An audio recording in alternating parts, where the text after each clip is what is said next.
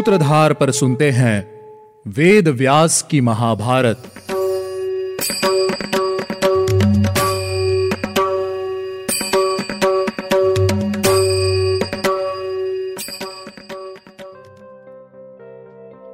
आप सुन रहे हैं सूत्रधार प्रस्तुति वेद व्यास की महाभारत, और मैं हूँ आपके साथ आपकी सूत्रधार मान्या शर्मा।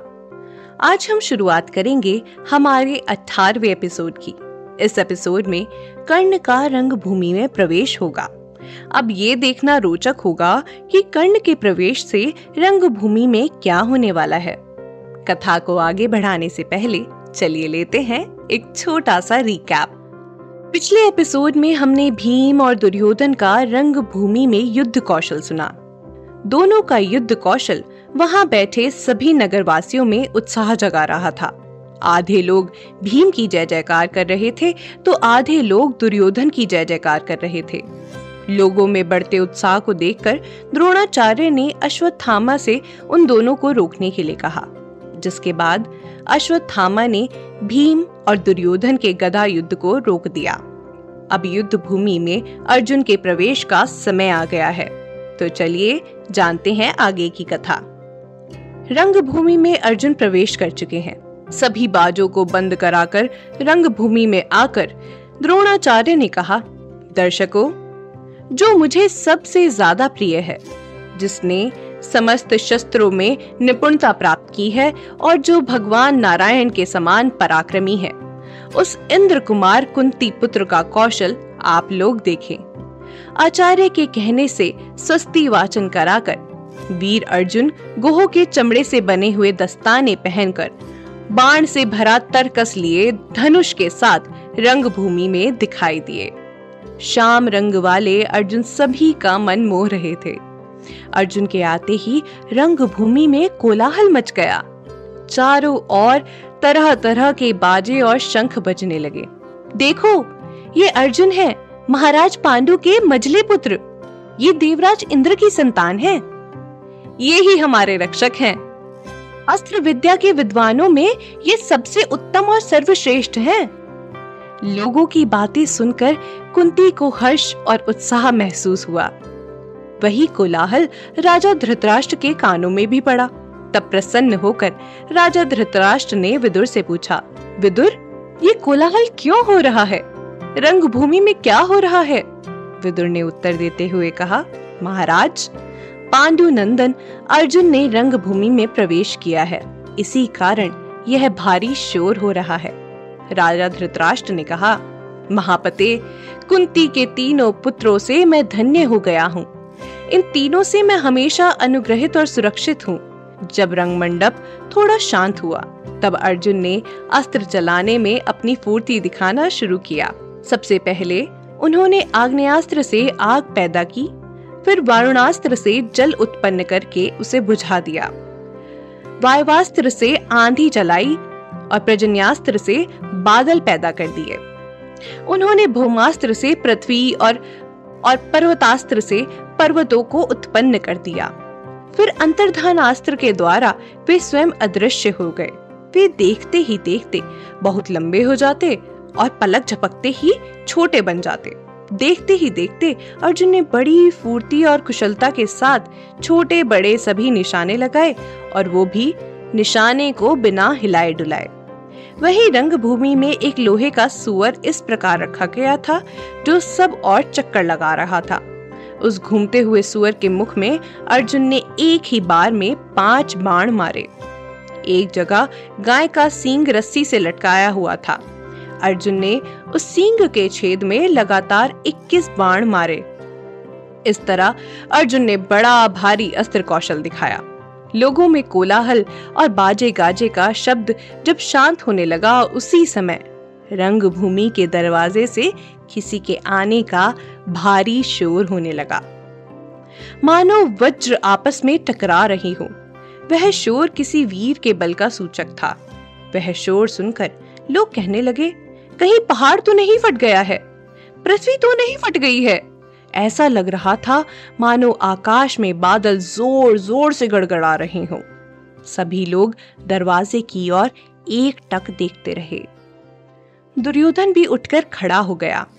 उसके चारों ओर अश्वत्थामा सहित उसके सौ भाई उसे घेर कर खड़े हो गए। भीड़ से मार्ग बनाते हुए कर्ण ने उस विशाल रंग मंडप में प्रवेश किया। उसके शरीर पर सूर्य देव का दिया हुआ कवच और कानों में माता अदिति के दिए हुए कुंडल थे। हाथ में धनुष और कमर पर तलवार बांधे हुए वह पर्वत के समान सुशोभित हो रहा था। उसमें सिंह के समान बल था, सांड के समान वीर्य और गजराज के समान पराक्रम था। वह गुणों से अग्नि के समान जान पड़ता था। वह बहुत ऊँचा था। उसमें असंख्य गुण थे। वह साक्षात सूर्य के समान प्रतीत हो रहा था। कर्ण ने द्रोणाचार्य और कृपाचार्य को इस प्रकार प्रणाम किया, मानो उसके मन में उनके प्रति अधिक आदर भाव ना हो। रंगभूमि में जितने लोग थे, वे सब निश्चल होकर उसे एक टक दृष्टि डालकर देखने लगे। यह कौन है? यह जानने के लिए उनका चित्त चंचल हो उठा। वे सब के सब बेचैन हो गए। कर्ण ने अर्जुन से गंभीर वाणी में कहा, कुंती पुत्र, सभी लोगों के सामने जो अद्भुत कर्म किया है, मैं वो सब कर सकता हूँ। असल में मैं उससे भी अधिक अद्भुत कर्म कर सकता हूँ, ऐसा कहकर गुरुजनों की आज्ञा लेकर कर्ण ने वे सभी कर्म करके दिखाए, जो सब अर्जुन ने रंगभूमि में किए थे। यह सब देखकर दुर्योधन बहुत प्रसन्न हुआ। दूसरी ओर, ये सब देखकर अर्जुन के मन में लज्जा और क्रोध जाग उठा। दुर्योधन भाइयों सहित कर्ण के पास गया और उसे हृदय से लगा लिया और कहा, महाबाहो, तुम्हारा स्वागत है। तुम्हारे यहाँ आने से मुझे बहुत प्रसन्नता हुई। ये हमारे लिए सौभाग्य की बात है। कर्ण ने कहा, राजकुमार, आपने जो कहा मैंने सब किया। मैं आपके साथ मित्रता चाहता हूँ और अर्जुन से द्वंद युद्ध करने की इच्छा रखता हूँ। दुर्योधन ने कहा, कर्ण, तुम मेरे साथ उत्तम भोग भोगो और अपने शत्रुओं के मस्तक पर पैर रखो। वे सभी अर्जुन का अपमान कर रहे थे। कर्ण ने अर्जुन से कहा कि यह रंग मंडप तो साधारण है। साहस है तो बाणों से बातचीत करो, मुझसे युद्ध करके अपना कौशल सिद्ध करो। रंग भूमि में दो दल बट गए और दोनों योद्धा युद्ध के लिए तैयार हो गए। अपने दोनों पुत्रों को आमने सामने देखकर कुंती चिंता से घबरा गई और मूर्छित हो गई। कृपाचार्य ने रंगभूमि में अर्जुन का परिचय देते हुए कहा ये कुंती देव के सबसे छोटे पुत्र पांडु नंदन अर्जुन कुरु वंश के रत्न हैं, जो तुम्हारे साथ युद्ध करेंगे। कर्ण इस प्रकार तुम भी अपना परिचय दो। यह सुनकर कर्ण का मुख लज्जा से नीचे झुक गया।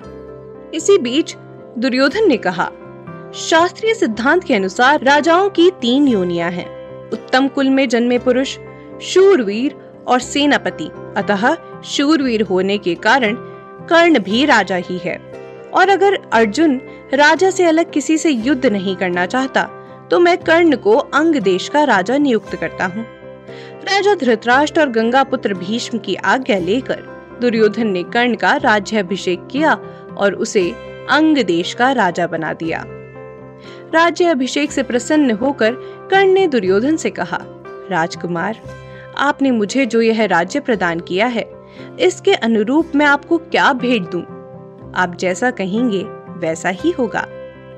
यह सुनकर दुर्योधन ने कहा, अंगराज, मैं तुम्हारे साथ ऐसी मित्रता चाहता हूँ जिसका कभी अंत न हो। कर्ण ने तथास्तु कहकर हामी भरी और इसी तरह कर्ण और दुर्योधन की मैत्री हो गई। इस सीज़न में बस इतना ही। अब मैं आपसे मिलूँगी हमारे तीसरे सीज़न के साथ। यह जानना बहुत रोचक होगा कि आखिर अब आगे क्या होगा।